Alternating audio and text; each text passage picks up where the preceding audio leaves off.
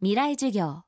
この番組は NEC 暮らしをもっと楽しく快適に川口義賢がお送りします。未来授業水曜日。チャプター今週の講師は批評家で作家の東博樹さん。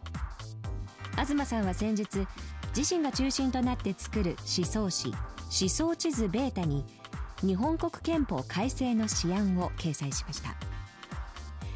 現在の日本国憲法が公布されたのは1946年昭和21年。以来護憲改憲などこれまでさまざまな議論が積み重ねられてきました。未来授業3時間目。テーマはゼロから読む憲法。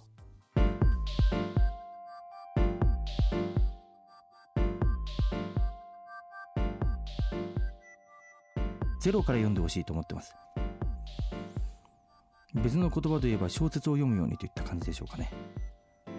なんで今までの憲法に比べてここが変わってるんだという見方ではなくむしろゼロから読んでほしいですね。日本という国はゼロから作った国でもないわけですね。だから植民地にいきなりゼロから人工的に近代国家を作った国ではないわけです日本というのは。そういう意味では完全に流動的な国家にはなれないんですよ。でも他方では例えばヨーロッパみたいにですね自分たちでずっと歴史を更新しながら生きてきたような国でもないわけですね。日本の近代国家の枠組みっていうのは完全に輸入物なわけです。でそういう意味で言うとストックとフローの両立っていうのは明治以来の日本の課題そのものなんですね。我々は一方でこの2000年ぐらい続く長い歴史というのを持ってると。しかし他方でその上に乗っかっている社会的制度はほとんどが輸入物であって我々の中から出てきたものではないんですよね。で出てきたものではないから変えられるといえば変えられるわけです。上の制度は。けれども変えられないところっても残り続けるんですね。でそういう意味である意味でストックの上にストックを積み重ねてやってきているヨーロッパとも違うしまた完全にフローの中で生き残っていける新しいタイプの国家っていうのとも違うんですね。でそのストックとフローの両立というのはおそらく日本という国の中このユーラシア大陸の辺境にあってですねまあなんとかその近代に最も適応したこの1億何千万高が住んでる日本という国のある種世界史的な宿命みたいなものででそれがどうあるかっていうことを考えて作ったのがこの憲法です。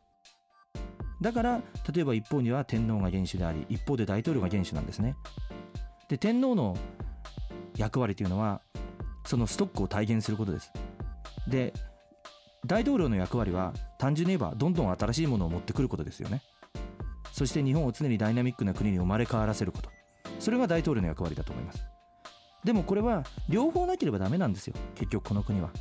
その一方でもしこれが例えば単純な大統領制になり天皇制を廃止しどんどんどんどんダイナミックな新しい国家に生まれ変わっていくっていうことをまあ僕は日本は多分日本人はそれを選ばないと思いますがそうなった時にはおそらく日本という国があのここ2000年間ぐらい持っていた何かの固有性っていうのがおそらく失われるんだと思いますね。あのそれは僕は日本という国に関して思っていることです。でまあこれは僕個人の意見なのかもしれませんがおそらくその作った恩田寺院は似たようなことを考えて皆それぞれ条文を作ったんだと思います。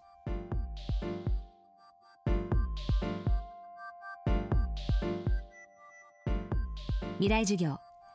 明日も批評家東博樹さんの講義をお届けします。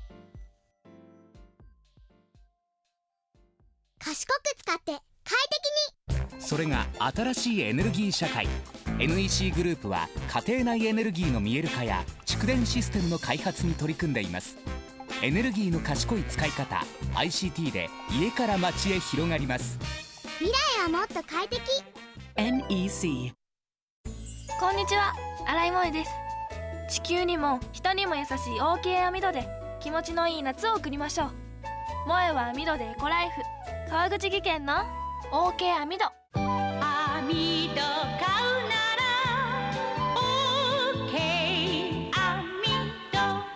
未来授業。この番組は NEC 暮らしをもっと楽しく快適に川口技研がお送りしました。